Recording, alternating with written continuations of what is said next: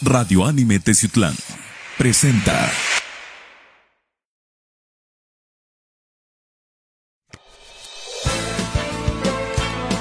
Radio Anime Teciutlán presenta. Foro Anime con Miguel Gallegos.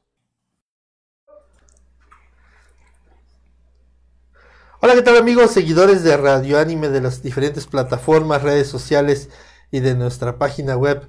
Pues el día de hoy tenemos invitada aquí en el estudio de Foro Anime, vino a grabar su cápsula aquí con nosotros y pues aprovechamos porque trae un tema muy importante en el cual pues nos afecta a muchísimos ciudadanos de aquí de la región, un problema que lamentablemente nosotros como como ciudadanos pues somos dejados, lo dejamos pasar al tiempo y cuando necesitamos hacer algún trámite ante alguna dependencia o una institución, pues nos dicen que tenemos mal nuestros datos en el acta de nacimiento. Licenciada Paulina Fuentes, ¿qué tal? ¿Cómo está? Buenas tardes. Hola Miguel, pues muy bien, muchas gracias también por la invitación y es bonito compartir espacio contigo el día de hoy y sí, les vamos a platicar referente al tema pues de la rectificación de actas, ¿no? Como bien lo mencionas, pues ya son muchas personas y no solamente gente mayor, sino también eh, pues personas de 30, 45 años que actualmente pues han utilizado el acta desde hace mucho tiempo con la que eh, iniciaron su registro, pero ahorita que ya van a hacer algún trámite se las piden actualizada y qué pasa, se dan cuenta que les falta eh, o en la fecha de nacimiento está mal, les falta su lugar de nacimiento o, o a veces hasta no tienen un apellido, así como también errores en los nombres de los padres. Y sí es importante pues que, que tomen en cuenta esto, ¿no? Lo de la rectificación de actas para que, bueno, se pueda llevar a cabo un juicio de rectificación y se les puedan corregir los datos para que ya estén en orden. Sí, platicamos detrás de cámaras, por ejemplo, cuando cobran el afore, que la persona fallece, les piden el acta de nacimiento y si no concuerda con los datos del afore o con la credencial del lector, y automáticamente el proceso pues queda nulo y ya no pueden cobrar en ese aspecto. Me parece que hay diferentes trámites también funerarios en los cuales se utilizan el acta de nacimiento y es una limitante pues muy grande el no tener los datos correctos. Pues sí, es, en este punto pues sí es importante porque lo utilizan todas aquellas personas suponiendo en el Afore, si tal vez tú vas a pedir tu Afore y tu acta de nacimiento no coincide con el nombre del registro, pues en automáticamente podemos decir que son dos personas diferentes, ¿no?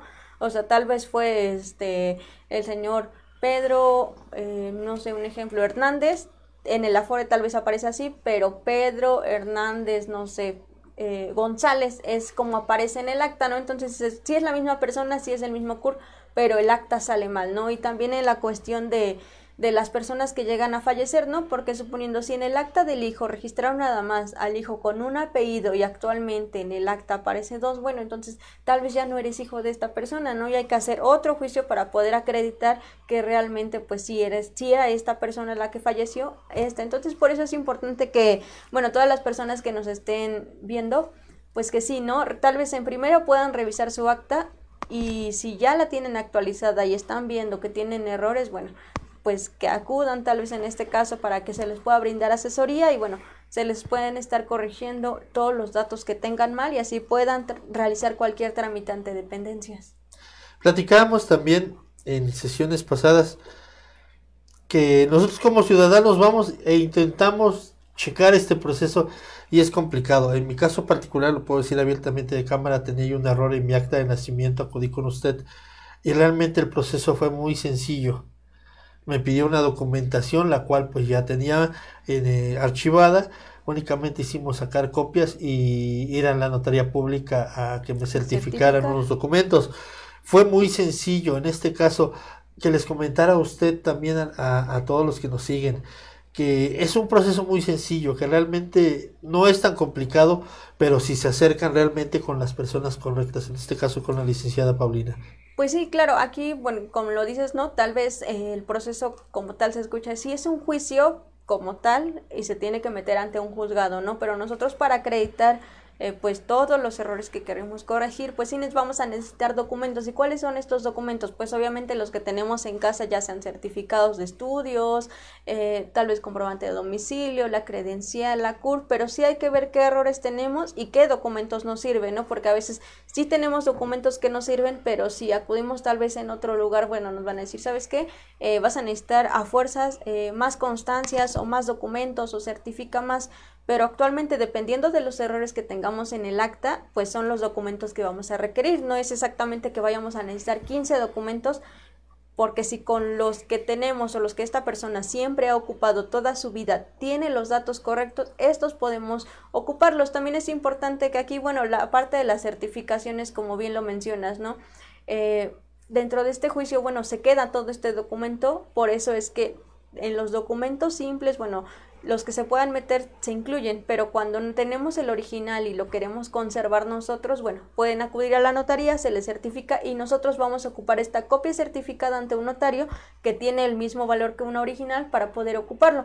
Pero sí es importante, o sea, que, que pidan esa asesoría, ¿no? Que se informen y que no crean que decir, bueno, es que es un trámite de rectificación, me va a llevar dos años o tres. No, realmente es un proceso que actualmente pues está durando dos meses a tres aproximadamente, que bueno, ya en este juicio también nosotros, o bueno, nosotros nos encargamos de subirla a sistema para que pueda aparecer también en la base y si ustedes van a un ciber o acuden a un CIS, bueno, también ahí la puedan descargar porque va a estar en sistema, que a veces, bueno, eso también dicen, si no aparece en sistema, ¿qué puedo hacer? Bueno, viene esta parte de la rectificación y es subirla al sistema. Lo más importante, ¿qué tan caro me sale? Pues mira. Mucha eh, gente por eso se limita, dice, no, es que me va a salir en un ojo de la cara y, y pues yo no tengo la cierta cantidad de efectivo.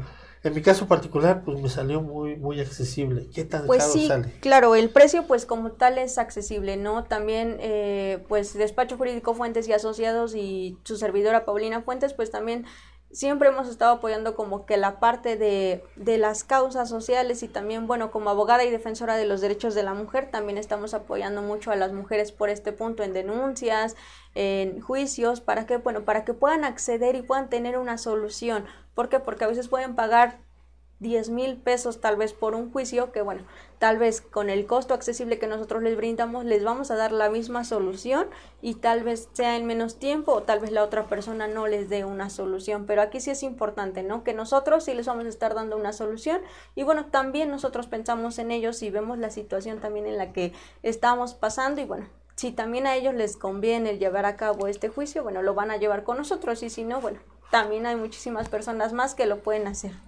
Licenciada, ¿dónde los pueden encontrar físicamente para alguna asesoría? O dónde los pueden contactar vía teléfono o vía red social Facebook? Bueno, en Facebook o en redes sociales nos encontramos como Despacho Jurídico Fuentes y Asociados. A mí me pueden encontrar en Facebook como Paulina Fuentes y bueno, ya se pueden comunicar al número de teléfono 231-116-9357 y estamos ubicados en Teciutlán, en calle Zaragoza 614, despacho número 5, entrando por el, por el estacionamiento de los Pollos Mazatepec para que se ubiquen más. Ustedes llegan al estacionamiento y entran por ahí y bueno, ahí vamos a estar recibiéndolos. Correcto, están unas escaleras y a mano derecha. Exacto, a mano derecha por ahí estamos. Muy bien, pues recomendarles que, que, vayan, realmente si tienen algún, algún trámite, en mi caso en particular, quise, quise realizar el trámite de reemplacamiento que lo tenemos que tramitar todos para la motocicleta y tenía yo mi credencial vencida y desde ahí partió todo el problema, teniendo la credencial vencida para tramitar la credencial del lector, tengo que tener el acta de nacimiento de manera correcta y pues desde ahí salió todo el proceso. Para que se den una idea de todo lo que conlleva el no tener el acta de nacimiento, que es un verdadero problema. Ya no pude tramitar placas, ya no pude tramitar el INE, ya no pude hacer absolutamente nada. No, todo se queda parado. Desgraciadamente, si es, el acta está mal, bueno, no puedes en primera actualizar o sacar una credencial.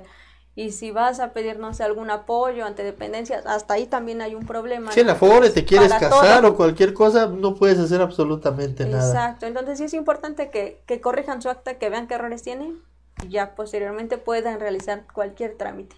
Pues le recomendamos que vayan al despacho jurídico Fuentes y Asociados Nosotros ahí estamos llevando nuestro caso, la verdad, es, es un caso cierto para que lo vean posteriormente cuando la volvamos a invitar a la LIC, pues van a ver que ya tengo mi acta de nacimiento para constatar la fidelidad de todo el proceso y pues de, de, de, de antemano pues le agradezco todo el proceso que, en el cual pues me está apoyando licenciada y también pues le agradezco que haya venido aquí al estudio a platicarnos un, un, poco acerca de este tema tan complicado, pero que a la vez ustedes en el despacho pues lo hacen ver la solución muy fácil.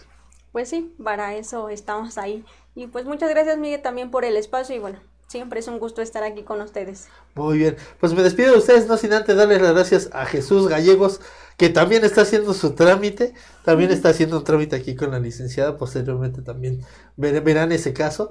Eh, le agradezco a Chuchín que está detrás de cámaras produciendo este programa. Mi nombre es Miguel Gallegos. Que pasen todos una excelente tarde. Hasta pronto.